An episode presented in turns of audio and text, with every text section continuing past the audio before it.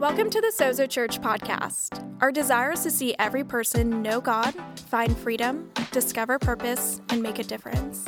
We hope this message inspires and encourages you today. Enjoy. We introduced to our church for the very first time uh, something called prophetic ministry, uh, ministry uh, in the prophetic, which is simply, uh, as, as we heard Pastor Preston, he shared for a little bit, it's, it's simply uh, getting this, this word from the Lord. God gives you a, a specific word, um, and, and you share that word with someone else. And it has just really one big purpose to encourage them, just an encouraging word. And so my thought was this as I was praying this past week, I felt like we needed to continue that conversation as we conclude this collection of, of sermons on uh, the ancient paths, because this is the path of prophecy is a is an ancient path that the church has traveled down for generations and generations. The sad thing is, is there's been many denominations that have something called cessationism, which means that the gifts of the Spirit have ceased. They're no longer important or vital for the church today. There's some people that actually believe that. We don't believe that as a church. Our position is that the gifts of the Holy Spirit of God are still relevant to the church today, to the believer today. And when the Holy Spirit is moving within a church, there's this activity of the Spirit. And, and, and there's supernatural things that happen, things like healing and miracles and wonders and signs. There's, there's things like where, where people are baptized in the Spirit. We just believe that as a church. We see it in the scriptures. And, and so, since it's in the scriptures, we just choose to believe it as a church. Now, um, today we're going to just dig into this idea a little bit more about prophecy. I want to give you a working definition, and I want to get really practical. Uh, there's a few things I'm going to share, a few scriptures that Pastor Preston he shared Sunday night. Uh, I want to share those again for, for some of you that were not here, and I think it will bring some clarity around this, this gift, the gift of prophecy. Uh, but I would just encourage you with fresh ears, uh, with an open heart, uh, to just hear what the Lord may want to say to you through the scriptures today. And I really believe that, that if we can all get on the same page with this and we can, we can lean into to this, this path of prophecy for our church, I really believe that God will use it to build our lives individually, but also build us up as a church. Amen? Let me share with you this first scripture uh, right here. This is what the Apostle Paul uh, shared with this church called the Corinthian church. It was in the city of Corinth. Uh, if you look, uh, if you want full context, chapter 11, 12, 13, and 14 is really a, a chunk that all goes together. Chapter 11, uh, he's dealing with basically all of the chapters of this, he's dealing with when the church gathers together as a community, like this, as a worship gathering. When they gather, there was a lot of things that were out of order in the church.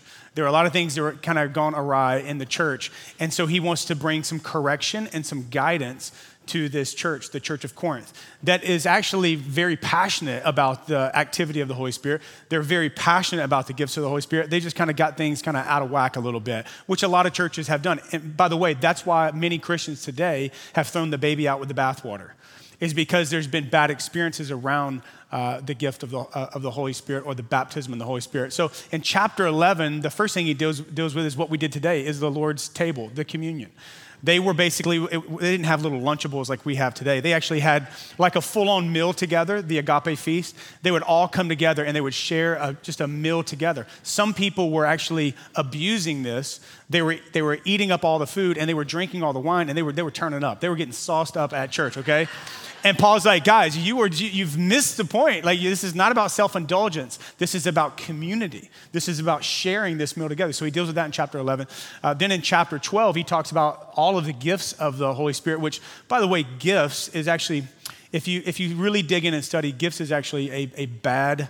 Um, a bad translation of the original Greek word. It, it, really is pneumaticos, which is the, the Greek word gifts of the Spirit, which basically means this it's the stuff that the Spirit does it's, it's not like this superpower. I think sometimes we, we view spiritual gifts as like, this is my superpower, like Spider Man.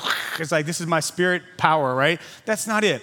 The gifts of the Spirit, the, the list that he gives is this He's saying, the gift is the Holy Spirit, but he has all these other things that he does and, and these activities. And he, he gives a long list of those things.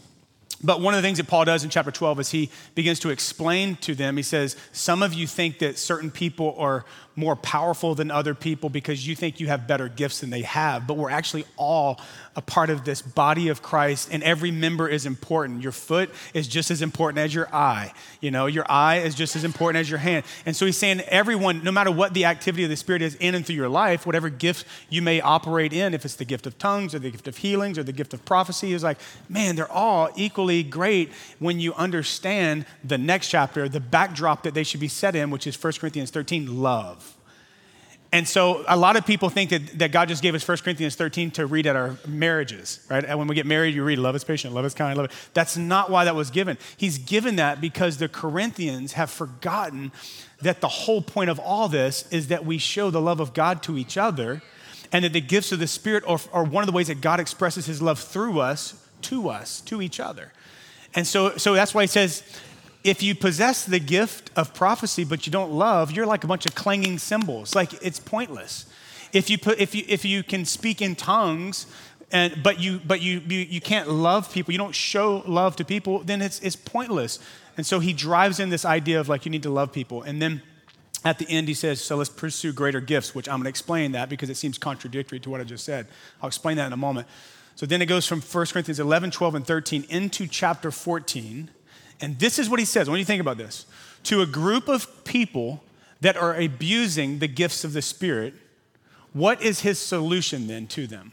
Here's what he says His solution to a group of Christians abusing the Spirit and misusing it is follow the way of love, verse 1, and eagerly desire spiritual gifts, the stuff that the Spirit does, especially the gift of prophecy. It seems as if he's putting fuel on the fire his solution to the problem of abuse with spiritual gifts is pursue them even more. This, this seems very strange. But the problem was not with the gifts, but with their immaturity, self centeredness, and their lack of clarity about the methodology by which they should operate in these gifts.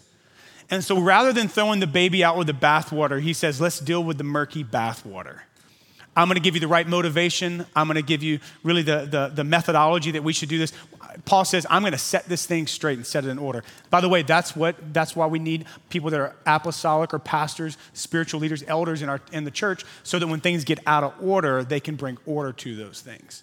And so this is what the Apostle Paul does. He says, Follow the way of love. That's the first thing he says. And eagerly desire spiritual gifts, especially the gifts of prophecy. Now, before I dig into these other scriptures, let me ask you this question. Uh, how many of you in here you would agree let me say it like this How many of you in here, you're trying your best as a follower of Christ to follow the way of love? Okay, okay. How many of you in here, as a follower of Jesus, you're doing your best to eagerly desire spiritual gifts? Okay. How many of you in here, as a follower of Jesus, you're eagerly desiring spiritual gifts, especially the gift of prophecy? Right? So if, if, if the Bible tells us to do this, if Paul tells the church to do this, shouldn't we do this? Okay. I mean, guys, I'm not making this stuff up. I didn't say it. Like, like as, as, I'm not Pentecostal. I'm not any denomination. I'm just Bible guy. Like, I'm like, this is what the Bible says, right? Follow the way of love, right? Eagerly desire spiritual gifts especially the gift of prophecy. Why would he say that? Now, we're going to unpack that for a little bit. Let me give you some working definitions. What is it? Uh, when I use the word prophecy, I'm not referring primarily to the prediction of future events. Okay? I, that's not what I'm referring to. I'm also not referring to the Old Testament and even in the New Testament, the office of prophet. This is what I'm referring to. Here's a simple working definition for you, according to Dr. Wayne Grudem, systematic theology genius. He says this prophecy is the human report of a divine revelation in other words, it's when God spontaneously gives a divine revelation or insight to a person. It's from heaven to that person. God speaks to that person, and then that person reports it to another person or to a group of people. That's it. That's simply that's the working definition. Prophecy is the speaking forth in merely human words something God has spontaneously brought to a person's mind. I love what Preston said. If you were here the other night, you remember him saying this. Here's a simple layman's way to put it. Prophecy is simply God passing a note or a message, passing a note from one person to the next person so that they can get that message. So picture is this is I want to tell my friend Fraser, which is good to have Pastor Fraser here all the way from Florida. He's here in the house, one of my best friends. I want Josh to know that it's so good to have him back at church. but I'm, I'm going to pass that note. I'm to write it in a note. I'm going to give it to you, and you're going to go give it to him. That, that's a picture of prophecy. God wants to communicate a message to someone that is divinely revealed to that person and it's gonna he's gonna give it to that person and they're gonna bring it and give it to them now why would he not just give that message directly to them god does that sometimes but sometimes sometimes he likes to use the gift of prophecy to show the power of the demonstration of the holy spirit of god it's to show that the Spirit is, act, is, is working and is active among you. That's one of the reasons, one of the primary reasons why God does it. He will give a person divine revelation and insight. As you'll see later on in 1 Corinthians 14, it'll be things that, that are like secrets in a person's heart, that, that things that maybe they would only know. And God will speak it to a person to tell, tell that person, hey, here's what God, God sees you. God knows what you're dealing with. God knows what you're walking through. That's what prophecy is. Now, let me just give you my, um, my early experience with prophecy. Uh, is this I grew up in a, in, a, in, a, in a church home. My sister's right over here. We grew up in a, in a spiritual home. Uh, parents were great parents, and uh, they were pastors in ministry. The, the thing was, when, when you have, at least from our uh, tradition, uh, when you're the children of ministers, when traveling speakers would come in, they always seem to have a prophetic word for the pastor's kids. And I always wondered, I don't know if you did, Danielle, but like, did, did mom or dad put them up to this? Like, like this seems a little shady. Why do they always have a word for us? You know? And so I was, if I'm honest, I was skeptical. I was like, this is this is nothing. Uh, and even if it wasn't my parents giving them this insight or revelation, then here's what I thought. Many times they were just trying to uh, manipulate my parents and kind of butter up to them and impress them like oh they're, look they're giving prophetic words to my kids. And so you know i grew up in that tradition and, and i'm sure that no one had any malicious intent but it made me skeptical if i'm honest. It made me think like this is a little little hokey you know? Uh, the other thing um, about it is this is that i was a bit skeptic uh, because the idea of god giving some, like speaking some revelation to a person to go and to tell another person just seemed like just so outlandish and illogical to me. Like I'm a, I'm a, I'm a, I'd like to reason. I'm a contemplative person. I like to think through things and I like to be thoughtful. And so I would just think about it. I'm like, this doesn't, like, why does God have to do that? Why, why would he have to do that? Why does he need someone to go tell? And so for me, I just would deconstruct it a bit and I thought, this is all, this is just weird, you know? And then I would be in some church environments where they would do prophetic things, but it was so wild and bananas, if I'm honest. It was so hokey and people were like so over the top. They would speak like King James Version, like, thus saith the Lord of hosts. And I'm like, you don't talk like that. Like, no one talks. I beseech you, therefore, brethren, by the mercies of God. I just heard you talk to your kids, and that's not how you talk to them. Why are, God does not speak in King James, right? And so I just thought all of it was like, this is so dumb. This is like, just give me the Bible, do the devotions, and go to church and just live buttoned up, cute, you know, explainable Christian lives. And but here's the thing: as I got a little bit older, I remember being 18 years old. I was at a youth camp in Eunice, Louisiana. You don't know Eunice. You don't want to go to Eunice. It's, it's, it's, there's more cows than people there. It's bad. I was at this camp, 18 years old, had really just committed my life to the Lord, started follow, really following Jesus. I was sitting on, the, on like the, the last row, and there was a guy, I don't even remember his last name, Pastor Rod. He was from Arkansas. He was the guest speaker, and at some point after his message or before his message, at some point, Pastor Rod, he looked at me, he said, Hey, young man in the back, want, would you stand up? Now, let me tell you, I did not want to stand up. I had just started following Jesus. I didn't really know anybody in the room it felt so awkward. I was, I had so much anxiety. I'm like, I, I just didn't want to stand up. I didn't, I'm like, why are you calling me out? Like, why are you doing this? Couldn't you just tell me in private? but I'm so glad that I stood up because Rod began to say this. He said, young man, he goes, here's, while I was preaching, I, I could not stop looking at you. He said, because uh, while I was preaching to this audience, he goes, I saw a picture of you standing up in front of crowds of thousands and thousands of people he said, I saw you, you were standing in front of a crowd. It looked like it was almost 100,000 people in this massive field.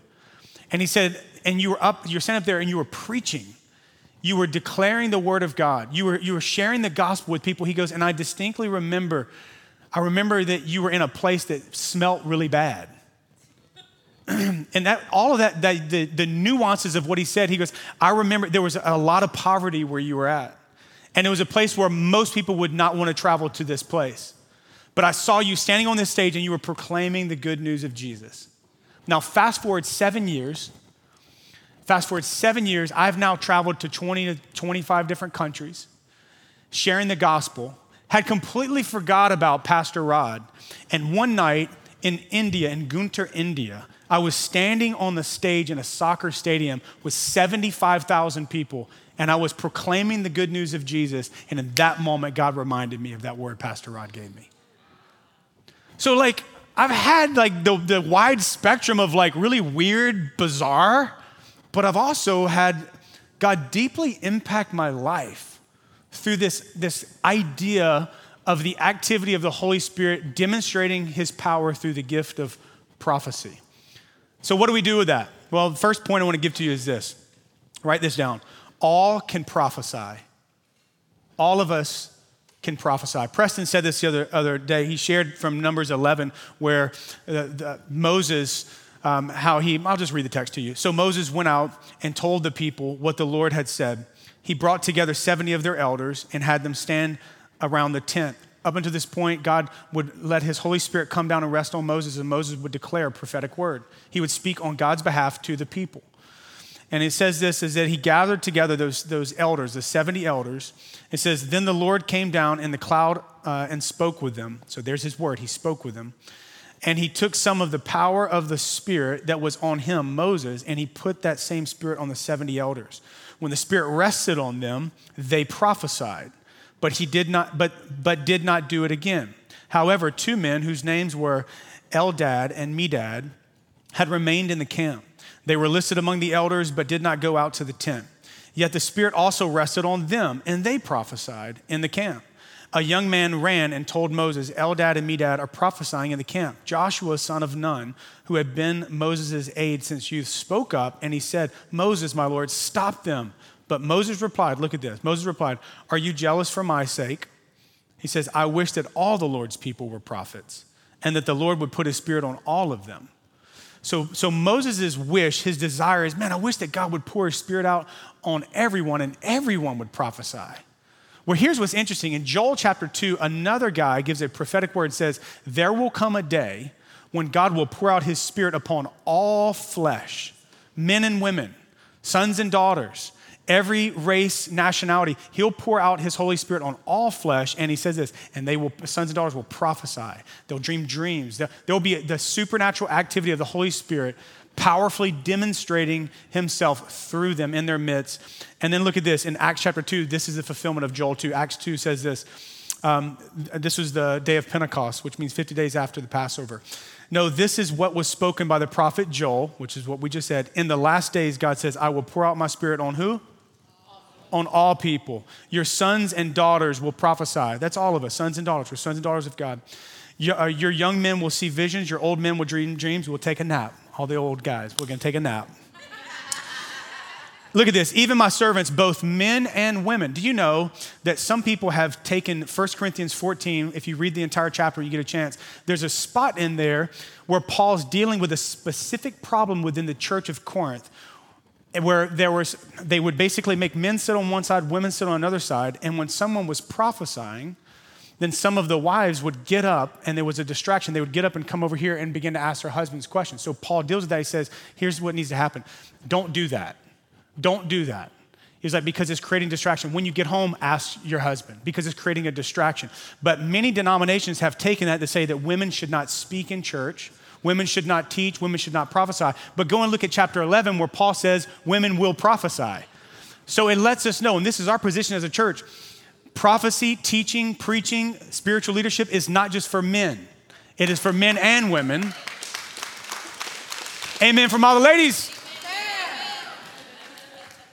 It's amazing how people will take one verse and twist it. It's amazing how people will do that. but he goes on, he says, All people, your sons and daughters will prophesy. He keeps going, both men and women. I will pour out my spirit in those days, and they might prophesy. they will prophesy. They will prophesy. Um, here's another one for you 1 Corinthians 14 31. Uh, for you can all prophesy in turn so that uh, everyone may be instructed and encouraged. Men and women, listen, men and women, both minister and member. The gift of prophecy is not just for the spiritual elite. The gift of prophecy is for anyone who has the Holy Spirit of God that lives on the inside of them, that learns to hear the voice of God, that can hear a word from the Lord to be able to share that and speak that to someone. It's for anyone. Let me illustrate it with this. There's a lady named Elise Cole. Elise worked, uh, she's, she's probably in her mid 50s. She'd kill me if she heard me say that, but just to illustrate the point, uh, mid 50s, and, um, and she's worked, she, she was not a pastor when I first met her. She was not, she had not, she had no theological training or degree. She worked in social work for the state, state of Louisiana. But she, her, her, her and her husband separated when she was, I guess, younger. And she just said, The Lord, I'm just gonna, the Lord is my man. Like, it's me and Jesus now, okay? And she just began to, she would just pray, begin to develop an intimate relationship with the presence of the Holy Spirit, begin to learn his voice. I'm telling you, this woman, she, she could hear the voice of God so clear, clear like more clear than anyone that I've probably ever met in my life. And, um, and I remember one night she was praying for me. And when she was praying for me, she, she, was so, she was so unique the way she'd pray for you. She would pray, and she, it was like she was having a conversation with God, not really with you. She'd say, Thank you, Holy Spirit. Mm, okay. Great. Mm. I'm like, what, what, what? Tell me, tell me. What, what, what? Tell me. You know? And, but I remember this particular night. Now, listen, this is a woman. She's more, we won't say older, she's seasoned, right? She's not a minister. She's not ordained. She's not some pastor. She's just a follower of Jesus with an intimate relationship with the person of the Holy Spirit that has learned to hear his voice. Here's what she said to me She said, uh, Jason, I just see you walking down this, as I was praying for you, I just see you walking down this, it looks like a hotel hall room, and you're looking for a door of opportunity, a door to go through. She goes, I see you pass one door, it's a beautiful door. That's not your door. I see you walk, just like at a hotel, there's all the doors. I see you walk up to another door and you're reaching out to open that door because this door looks like a beautiful door. That's not your door. She goes, I see a few doors that all look very beautiful and appealing, but those are not your doors. She goes, Now I see you walk up to a door that is not so pretty. It's actually it's an ugly door, and it looks like it's falling apart. And you don't have to open the door, the Lord will. You just have to walk through the door. And I know it doesn't look as beautiful as the other doors, but if you'll just by faith walk through that door, you're going to be so amazed what's on the other side of this door.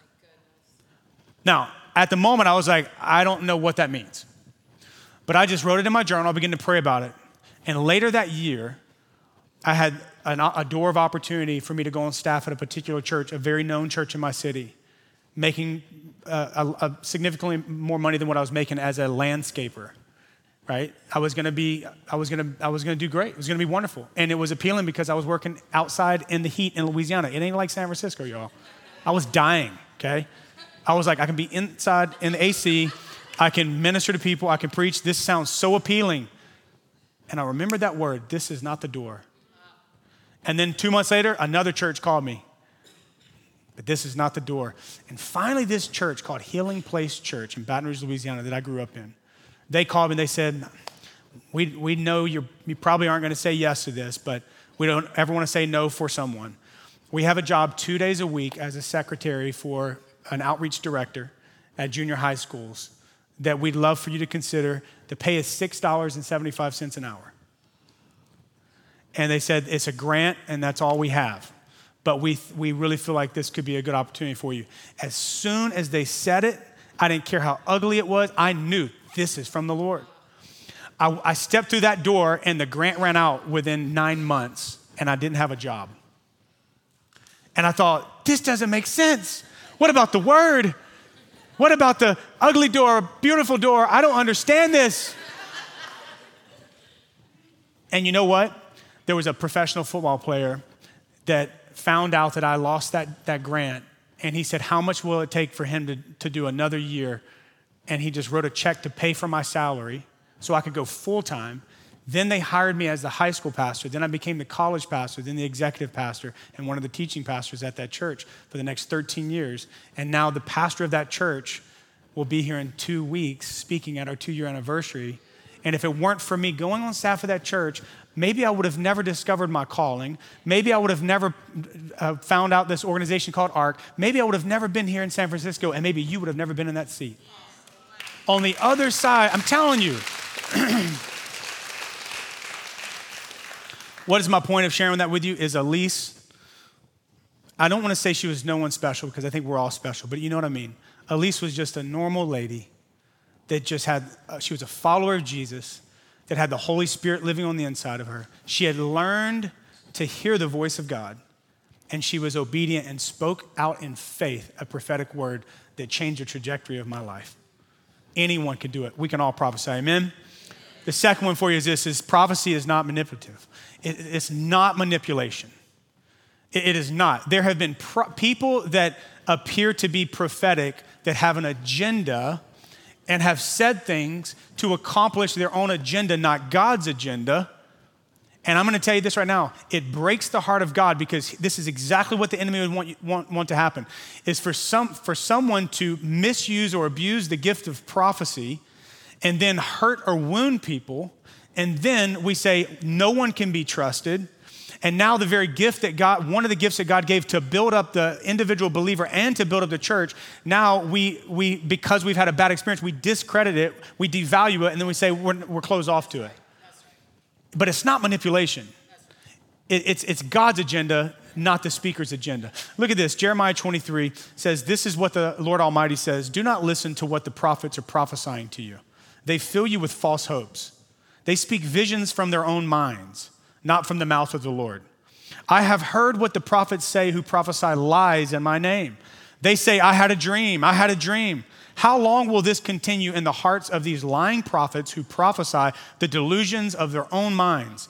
Therefore, declares the Lord, I am against the prophets. You didn't hear this. People with their own agenda that are manipulative, speaking, saying, This is what God told me to tell you. God says, If I didn't tell them, I'm against them. I'm against them because they're working against me, God says. He says, I am against the prophets who steal from one another words supposedly from me. yes, declares the Lord, I am against the prophets who wag their own tongues and yet declare, the Lord declares. Indeed, I am against those who prophesy false dreams, declares the Lord. They tell them and they lead my people astray with their reckless lies, yet I did not send or appoint them. They do not benefit these people in the least, declares the Lord. Listen, that's a strong word. Can somebody say, oh, yeah?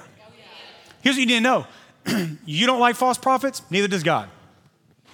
And when someone says, This is what God wanted me to tell you, and they, and they have not got a word from the Lord, God has not inspired that moment, it's not from the Holy Spirit, and they're prophesying lies, then, then God is against that person. That is not from the Lord. And I just want to publicly say if you've ever had a bad experience with, with the gift of prophecy or with the prophetic, I am sorry because that was not God's intention.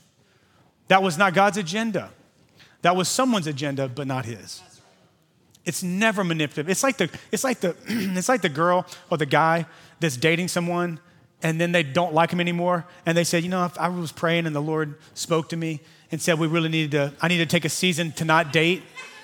And a month later, they're in another dating relationship. It's like, really? You're gonna use the Christian cop out? The Lord said? You better back up. The Lord is against you. Yeah, you need to go read Jeremiah 23, girl.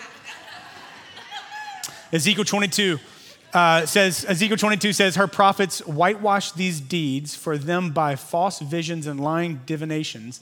Thus say, This is what the sovereign Lord says when the Lord has not spoken. Now, let me tell you why I'm saying all this. You can all prophesy, but the point I'm trying to make is you need to understand the weight of what this is. That when we say to someone that the Lord is saying this to you, the Lord wants to say this, you need to understand that, that this, this is a weighty thing and we should be careful. But don't let it deter you from operating in faith. The Bible says we prophesy according to our faith. The point I'm trying to make is just make sure that your motivation is right. My, my, uh, one, of, one of my pastors, Pastor Robert Morris, Um, you'll hear from him later this year. But Pastor Robert Morris from Gateway Church, he hears from God so clearly. Uh, he's a, just such such an amazing pastor. I highly respect him. But he, he said, you know, their church, the church that I came from, there's 35,000 members at the church. There's like seven locations. They do five services at every location every weekend. As you can imagine, he can't preach all those services. Which, by the way, one day we're going to have 10 campuses and we're going to have a lot of services all over this place. Just, maybe that was prophetic. I don't know. I know it was. The Lord spoke to me one day when I was flying on a plane. He said, uh, I think it's Luke chapter, I forget, it's in Luke where he says, Because you've been faithful with a small matter, take charge of 10 cities. And I feel like God said, if you'll be faithful with Noe Valley and the people in San Francisco, I'm going to give you 10 cities in the Bay Area. It's a prophetic word. So I believe it. You believe it? I believe it. But, but there's, there's all these services at Gateway. And so, um, so Pastor Robert has, he, he has to do a lot, use a lot of technology and video. Um, now, here's the thing: is a lot of people, if you grew up in church, you probably had a live preacher like this, and so you're not used to someone being on a screen. Which, if we had screens on the side right here, here's what here's what statistics have shown us. Here's what my experience has shown us: is you would eventually be looking at the screens, not me, because you get a clear, better picture. And I think we just look better on the screen or something. I don't know. I don't know how that works, but um, but he was using technology. Well, a lady came up to him after church one Sunday and says, "Pastor Robert, I have a word from the Lord." For you. He said, Okay, well, share it with me. And she said, I was just praying while you were teaching, and the Lord spoke to me and said that you should speak at all five services in Southlake. And, um, and it will, that's, what he desire, that's what he desires for you to do. And he said, Well, thank you so much for you sharing that in faith. Um, but I just want to let you know that I, I, do not believe that's a word from the Lord. Thank you.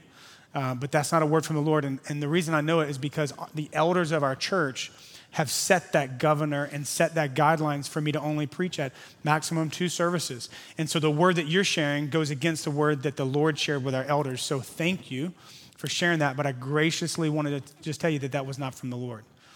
And he said, Could it be, he asked her, could it be that you just have a preference to hear me preach live? And she said, I'm so sorry, Pastor. Uh, that was not a word from the Lord. And, and here's the point is we just have to be careful, but you, you need to not let the fear of saying the wrong thing or messing this thing up, don't let fear cripple you. This is a gift that God wants all of us to operate in. But the point is just weigh our words and make sure that we don't have an agenda, but it's the Lord's agenda. Amen? Here's the last one for you. Prophecy is encouraging.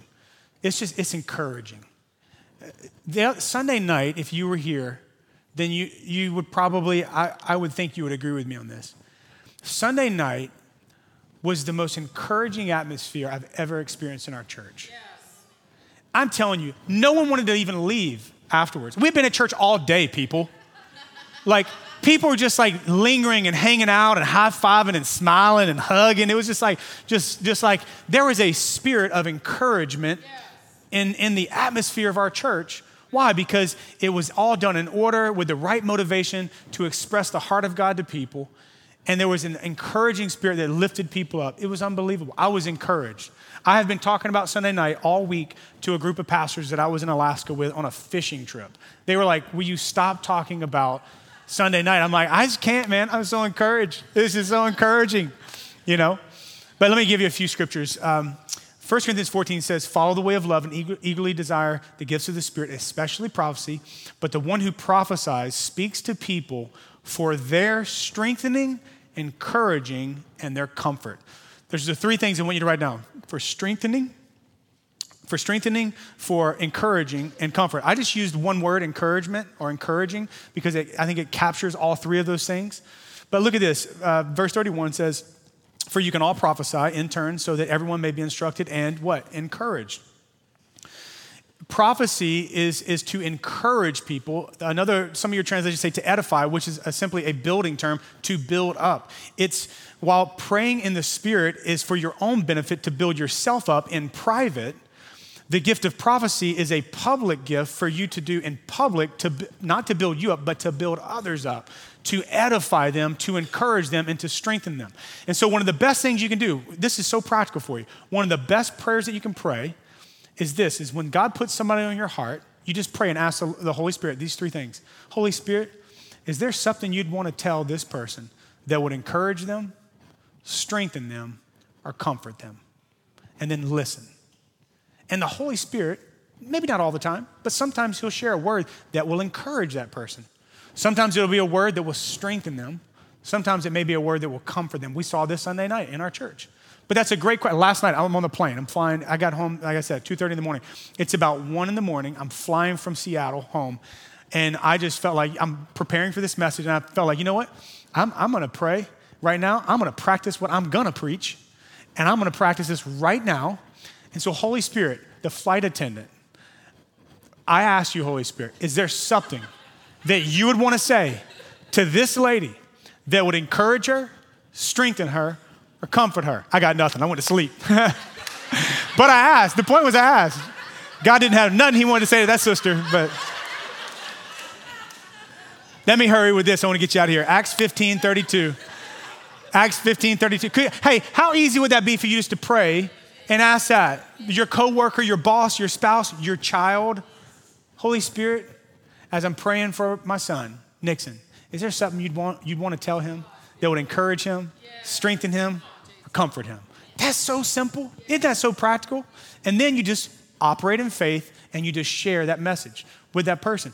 Don't say, hey, the Lord told me to tell you this. Just say something like this. Why? I'm gonna be practical with you. Some of you have had people come to you and said, said, the Lord told me to tell you this. I would stay away from language like that. I would use language like this. As I was praying for you, I just got this sense that the Lord would want to encourage you with this. And I don't know if this makes sense to you, but and then you just share whatever it is. And then say, you can ask them, hey, does that does that resonate with you? Or you can just say, man, pray about it, see if God speaks to you through that. It doesn't have to be crazy. It's that simple. Will it encourage them? Will it strengthen them? By the way, if someone gives you a prophetic word and it doesn't encourage you, it doesn't strengthen you, it doesn't comfort you, it was not from the Lord. It may have been for them or for someone else or not from God at all.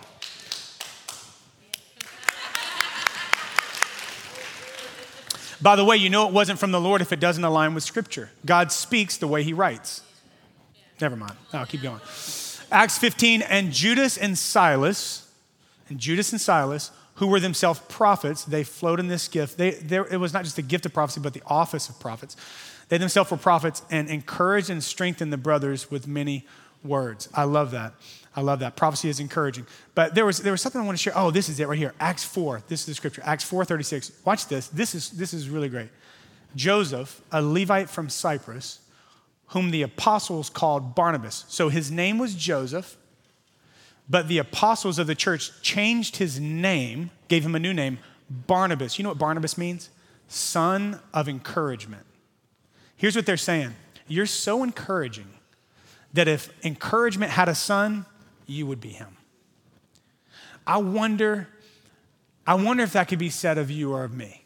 That you're so encouraging that if encouragement had a son or a daughter, it would be you. Man, I want to be like that. I want to have a reputation as a pastor and as a person, as a follower, of Jesus, as being encouraging. I don't want to be pessimistic and negative and cynical. I want our church to be known in this city, in this region, and around the world to be one of the most encouraging atmospheres that you can go into. If somebody agrees with me, would you say amen? I want to be encouraging. Um, here, here's the last uh, few things I'll share with you. Just maybe just two little, two, two or three little things um, uh, about the encouragement piece. I was, I was very discouraged about this church planning thing in 2015 thinking it was never going to happen. I wrote down in my journal, I, could, I should have shown you the picture. I wrote down in my journal, God, it feels like the leadership of this church is holding me back from what you've called me to do. I wrote that down.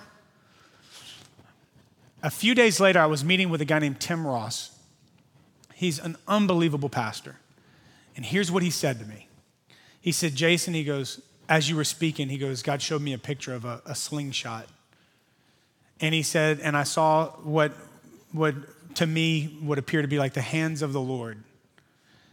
And you were in this slingshot, and He had you back like this, and then He pulled you back like this, and He pulled you back like, and He released you. He said, and here's what the Lord wanted to say You're not being held back, you're being pulled back to set a, a, new trajectory so that this church plant can go farther, faster, and do more than you can ever imagine. You're not being held back you're being pulled back. You know, I did, my wife got me a slingshot and it sits in my office right now. It's a picture. God wanted to give me a picture of something I could wrap my mind around. They're not holding me back. He's pulling me back to set a new trajectory. You know what it did? That became a word of strength for me. Encourage. You know what encouragement means? Encourage means encourage means adding strength, putting strength in, putting courage into someone. God will give you a prophetic word for someone that's discouraged, someone that's weak, someone that's struggling. God will give you a prophetic word that will add courage and add strength into their life. God wants to do that. He wants to do that. Uh, here's the last, last few things I would say to you is this. So, how, how, does, how, how can you practically uh, begin to develop this gift and be using this gift? Number one is prayer. There's no, there's no substitute for your conversation with the Holy Spirit of God to learn His voice. If you never spend time listening to the voice of God for your own life, how will you ever be able to hear the voice of God for someone else's life? So prayer is the first starting point. The second one is, I already said it, is scripture. Is it's amazing how many times when I do share a prophetic word with someone, I have a scripture to go with it. Um, there was a young lady that I shared a word with the other night. I said, "This is the scripture God gave me: is that uh, out of out of your belly will flow rivers of living water." That was a scripture that God gave me um, for you, and this is what the Lord said: as you stay in close proximity to me, that there will be songs and creativity like a river that's going to flow out of your life. It came from a scripture, right? And so the more that you study scripture, the more that you know the, the word of God, you'll know the voice of God, so that when God speaks, you'll know it's Him. And when you hear another message that doesn't align with scripture, you know that's not from the Lord. Scripture is so important. Could it be one of the things that could unlock the prophetic in your life for the Holy Spirit to do to speak powerful words through you to strengthen, encourage, and comfort people? Could it be simply developing the discipline of spending time in the scriptures? The path of Scripture. I would encourage you with that. Here's two other things proximity to prophetic people. Here's what I've discovered the more I'm around discouraging people, the more discouraging I am. The more I'm around negative people, the more negative my words are. The more I'm around positive people, the more positive. The more I'm around generous, generous people, the more generous I am. The more I'm telling you, the more you're around people that do operate in the gift of prophecy that speak prophetically, encouraging, strengthening, and comforting words, the more you're around it, man, I'm telling you, it will do, it will rub off on you because you'll see the power of the Holy Spirit demonstrate through them. You'll desire it, you'll want it. I'm telling you, get around some people. And I'm not saying get around weird people. All right? Holy Spirit's not weird, people are weird. We've already established that, okay?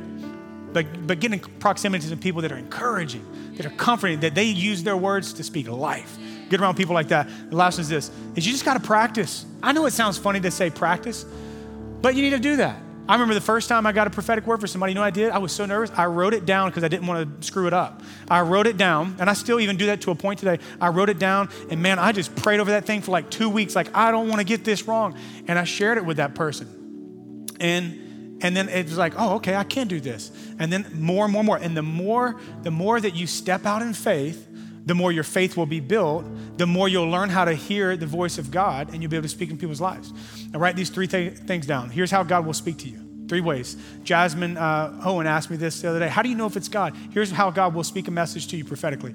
You'll either see a picture, you'll see something. There was someone I gave a word to the other day that was like, there's a missing puzzle piece, but I see that you're that piece that should go. Okay, so it's a picture. Sometimes you'll see something, sometimes you'll sense something, and sometimes you'll hear something. Some people are hearers, some people are seers, some people are sensors. Me, I'm more see and sense things. I don't necessarily hear God say but I sense, uh, I mean, I really sense this is from the Lord, or I'll see a picture, right? So that's one of the ways that God will speak that to you. And um, the, last, the last thing I'll say is this people ask me, so how do, how do we as a church flow in the prophetic? And this is simply it. If you look in 1 Corinthians uh, 14, he outlines it. He says, I want you to eagerly desire spiritual gifts, but I want you to do it in an orderly way. I don't want people just running around and prophesying and going. He's like, I don't want that. He goes, it should be two to three people at a time that share a prophetic word. And it should, watch, it should be evaluated by the elders of the church to make sure it's legit. And it should encourage people, strengthen people, and comfort people. So, as a church, what, what we did Sunday night, we'll do that more times. We'll have services where there'll be two or three pastors or elders or teachers or whatever that will get up and we'll, we'll share some words of encouragement. So that's the way that we do it. So we don't just, you know, we are not going to have church services where somebody just jumps up and like, I grew up in a service uh, church where there was a microphone that stayed at the end of the stage and people could just come up, interrupt service, grab it, and just start just rocking the mic. We're not doing that, okay? Here's why.